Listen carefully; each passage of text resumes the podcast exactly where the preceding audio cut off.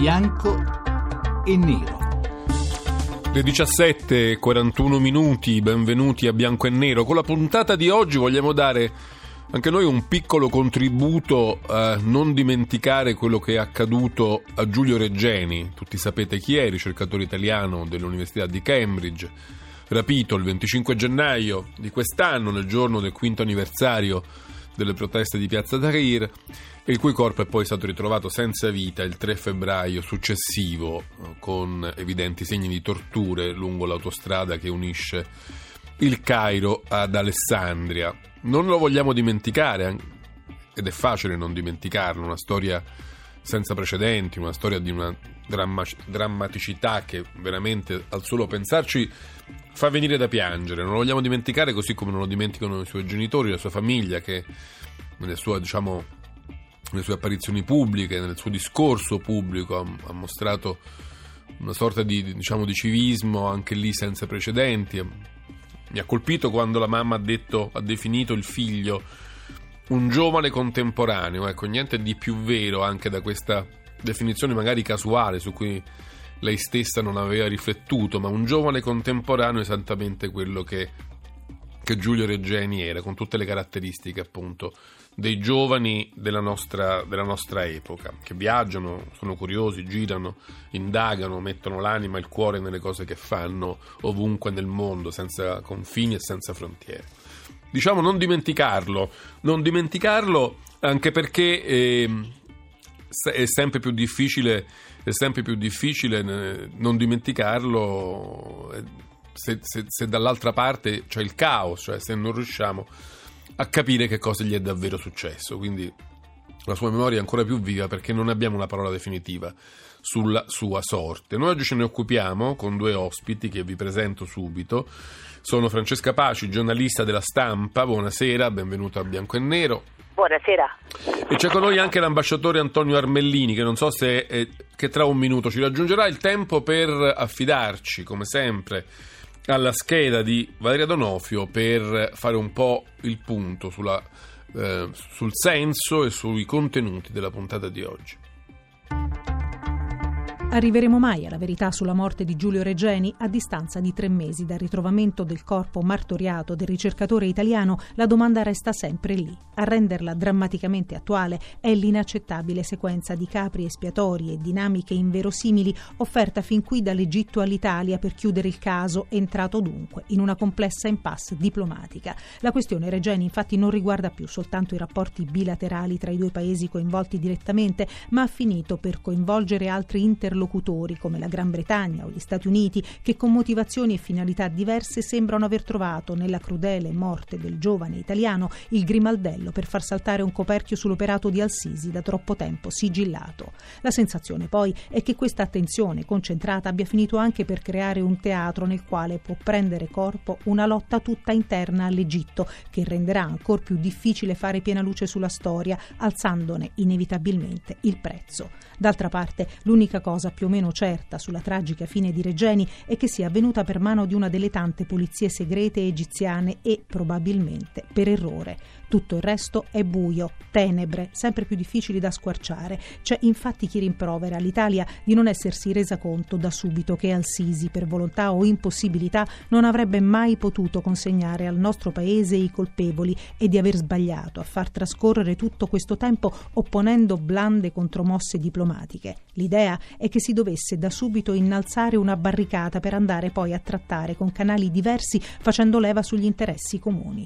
Ora però la paura è che sia troppo tardi, che il prezzo, come dicevamo, della verità sia diventato talmente alto da non renderla più veramente possibile. Ma è proprio così che stanno le cose? Dovremo davvero accontentarci di una mezza verità o possiamo sperare in una piena?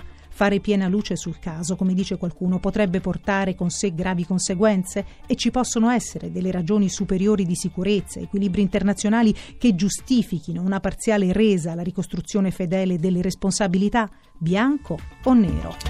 Eccoli i temi di questa puntata di Bianco e Nero, 800 05 05 78, questo è il numero in cui mi piacerà conoscere le vostre opinioni, le vostre idee su questa Terribile vicenda, vi ripresento i nostri ospiti, sono l'ambasciatore Antonio Ermellini, che è anche editorialista del Corriere della Sera, oltre ad essere stato ambasciatore in Algeria, in India, all'Ocse, eh, capo missione italiano in Iraq nel 2003, insomma molte cose. Ambasciatore Ermellini, buonasera e benvenuto. Buonasera, buonasera, buonasera a lei. E con noi Francesca Paci, la stampa, l'abbiamo detto, molto profonda, conoscitrice dell'Egitto, ha scritto tanto di quel paese, ha scritto tanto della vicenda Regeni. Buonasera anche a Francesca Paci. Buonasera ancora. Vorrei partire proprio da, da te Francesca perché ehm, per diciamo, dare un po' un contesto alle cose che andremo dicendo in questa puntata. C'è soprattutto sì. la notizia di una um, nuova ondata di arresti. Amnesty International ha denunciato la scomparsa, l'arresto di 238 persone in questi ultimi giorni, in particolare di ehm, Hamed Abdallah, che è eh, considerato uno dei consulenti della famiglia Regeni, oltre ad essere presidente della Commissione egiziana per i diritti e le libertà. Che cosa sta succedendo in Egitto in questi giorni su questo fronte, Francesca? Guarda, quello che sta succedendo in Egitto in questi giorni è che noi leggiamo alla luce della vicenda Regeni, giustamente, legittimamente e anzi con un grande incoraggiamento da parte dei, dei giovani egiziani che sperano eh, attraverso la vicenda di Giulio Regeni eh, di poter squarciare un velo su quello che sta avvenendo in quel paese eh, realtà da molto prima che, che il nostro ehm, ricercatore eh, venisse torturato e ucciso, ma da ancora prima che il nostro eh, ricercatore si trasferisse lì al Cairo. E, mh, mm, quello che sta succedendo in questi giorni quindi è eh, un, un, giro di vite ancora più forte su ehm, quelli che si occupano della denuncia eh, degli abusi, delle violazioni, delle, delle sparizioni forzate ehm, eh, attivisti ma anche gli avvocati dei diritti umani come avete citato ehm, e non, non, c'è soltanto eh, Abdallah che era stato co- scelto come consulente della famiglia Reggiani ma ce ne sono moltissimi altri, c'è ehm, Malek Adli, eh, insomma l'elenco è molto lungo. E questo giro di vite corrisponde, per quanto a noi dall'Italia possa sembrare che, che dipenda da ehm, muro contro muro che si è alzato dalla mh, scarsa collaborazione che le autorità egiziane hanno dato alla soluzione di questo caso, in realtà la condizione eh, lì è molto complicata, cioè il regime è in forte difficoltà, non soltanto eh, nei confronti della protesta che viene dagli oppositori storici, eh, siano quelli legati ai fratelli musulmani, siano quelli più gli eredi di Piazza Tahrir, diciamo, ma c'è un'opposizione che è cresciuta all'interno del paese per ragioni diverse.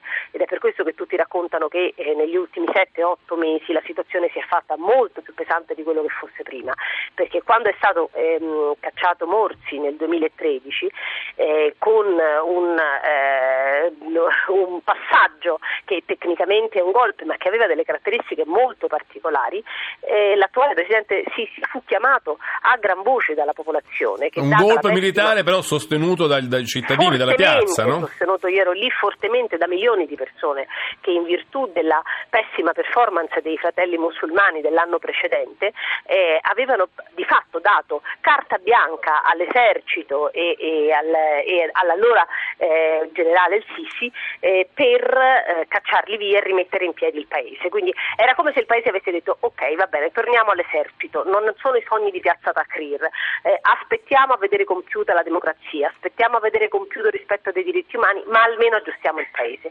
Cosa è successo? Che eh, a distanza di tre anni il paese non solo non è stato aggiustato, la situazione economica è nettamente peggiorata, tutti gli indicatori dicono che siamo quasi all'orlo del collasso, il raddoppio del canale di Suez non ha funzionato. E l'opposizione ora non è tanto quella storica, è quella della gente che chiede lavoro, che chiede il ritorno dei turisti, che chiede eh, sviluppo economico. Francesca, ti fermo un momento perché voglio eh, subito chiedere all'ambasciatore Armellini di dire la sua su questo che ci hai raccontato, per capire dal suo punto di vista quanto la debolezza di Al-Sisi, che ci ha appena descritto Francesca Paci, la debolezza del suo regime, diciamo, degli equilibri politici che lo tengono in piedi, sta influendo, ha influito nella vicenda Regeni e nella possibilità che noi che l'Italia arrivi ad una conoscenza diciamo, più affidabile di quello che davvero è accaduto? Ma a me sembra che un collegamento ovviamente c'è, ma sia sostanzialmente un collegamento indiretto. Io ascoltavo quanto veniva detto poco fa, mi sembra di capire che si possono affermare due cose. Il primo che quello, de, quello, di democrazia è un concetto in Egitto, non solo in Egitto, in buona parte del sud del Mediterraneo, molto relativo. Al-Sisi effettivamente arriva sull'onda di un consenso popolare che negava fra l'altro quello che era una vittoria democratica, nel senso che c'è stata la breve illusione dell'avvento della democrazia, delle elezioni che vengono fatte, vengono vinte da qualcuno che poi in realtà non piace e quindi l'Egitto che cosa fa? Bah, sostanzialmente torna ad essere quello che è sempre stato, una dittatura militare più o meno nazionalista, più o meno benevola, più o meno agguerrita, più o meno, più o meno forte. Sembra ricordare che Al-Sisi fortissimo non fosse neanche all'inizio, fra l'altro all'interno dei gruppi di potere che lo sostenevano, la sua vera forza era quella di questa borsa urbana egiziana, la quale guardava con, con, con molta contrarietà a quello che Morsi significava e a quello che quel tipo di sviluppo egiziano poteva comportare, vedeva quindi in Sisi tutto sommato una soluzione tranquillizzante ancorché non democratica. Mi sembra che la situazione, come giustamente è stato detto, Paci si sia molto indebolita per, per Al-Sisi e qui entra in gioco, a mio modo di vedere, molto più direttamente il collegamento con noi. Quello che mi ha colpito guardando a questo turbine di veline che ha accompagnato la vicenda di Regeni e queste rivelazioni si sono succedute in una rincorsa alla minore credibilità fra di loro, mm, dimostri che in Egitto c'è una situazione fortemente conflittuale non solo all'interno del regime ma soprattutto all'interno dei numerosi apparati di sicurezza che in quel paese ci sono e che ci sia quindi una guerra intestina fra questi apparati volti ad accapararsi di volta in volta le fette di potere che sono possibili quali siano i contorni esatti di questa lotta. Alle spalle di Al-Sisi o con Al-Sisi dominus di questa situazione? Beh, questa è una buona domanda. La mia sensazione è che avvenga in qualche misura alle spalle di Al-Sisi. Al-Sisi potrebbe anche aver pensato di governarla questa cosa, ma chiaramente gli sta sfuggendo di mano.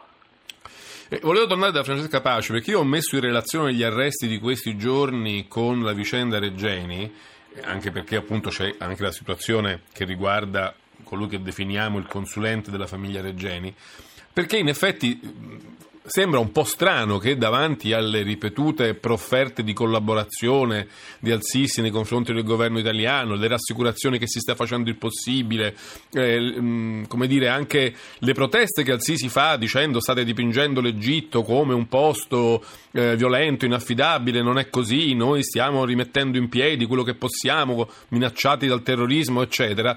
Ecco che mentre, questa, mentre Al-Sisi vuole affermare questa narrazione di collaborazione, di apertura, contemporaneamente mette in campo invece un giro di vite, come tu l'hai chiamato, sembra abbastanza strano, no?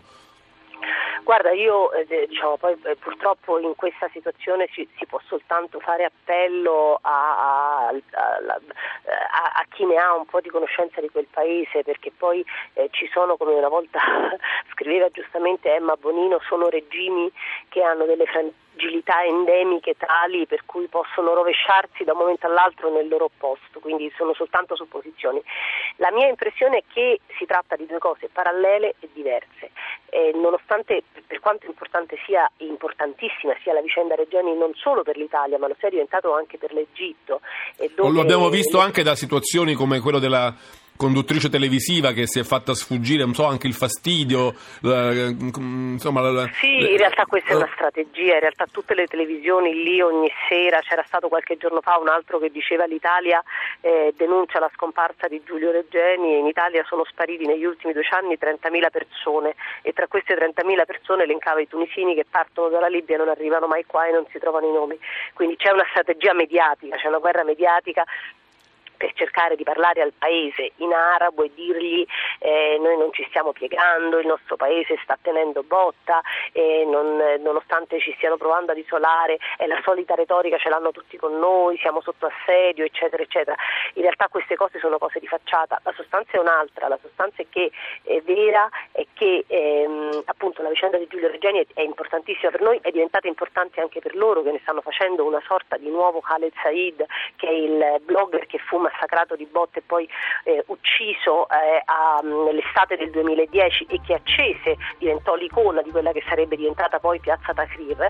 E quindi lui è, Giulio Regeni è diventato per gli egiziani un'icona come Khaled Said perché appunto scoperchia, è quello che io dico sempre, come i vestiti nuovi dell'imperatore, lì queste cose succedevano sempre, adesso siamo costretti ad occuparcene e quindi li attacchiamo. Sull'altro fronte c'è un altro problema, eh, Abdallah, il consulente della, del, della famiglia Regeni, è comunque un attivista storico che eh, avevano provato ad arrestarlo anche ai primi di gennaio, cioè prima che succedesse eh, la, che, che, Giulio Regeni sparisse. Francesca, devo interrompere che arriva il GR1, ma torniamo su questo punto, lo approfondiamo subito dopo il GR1 qui a bianco e nero.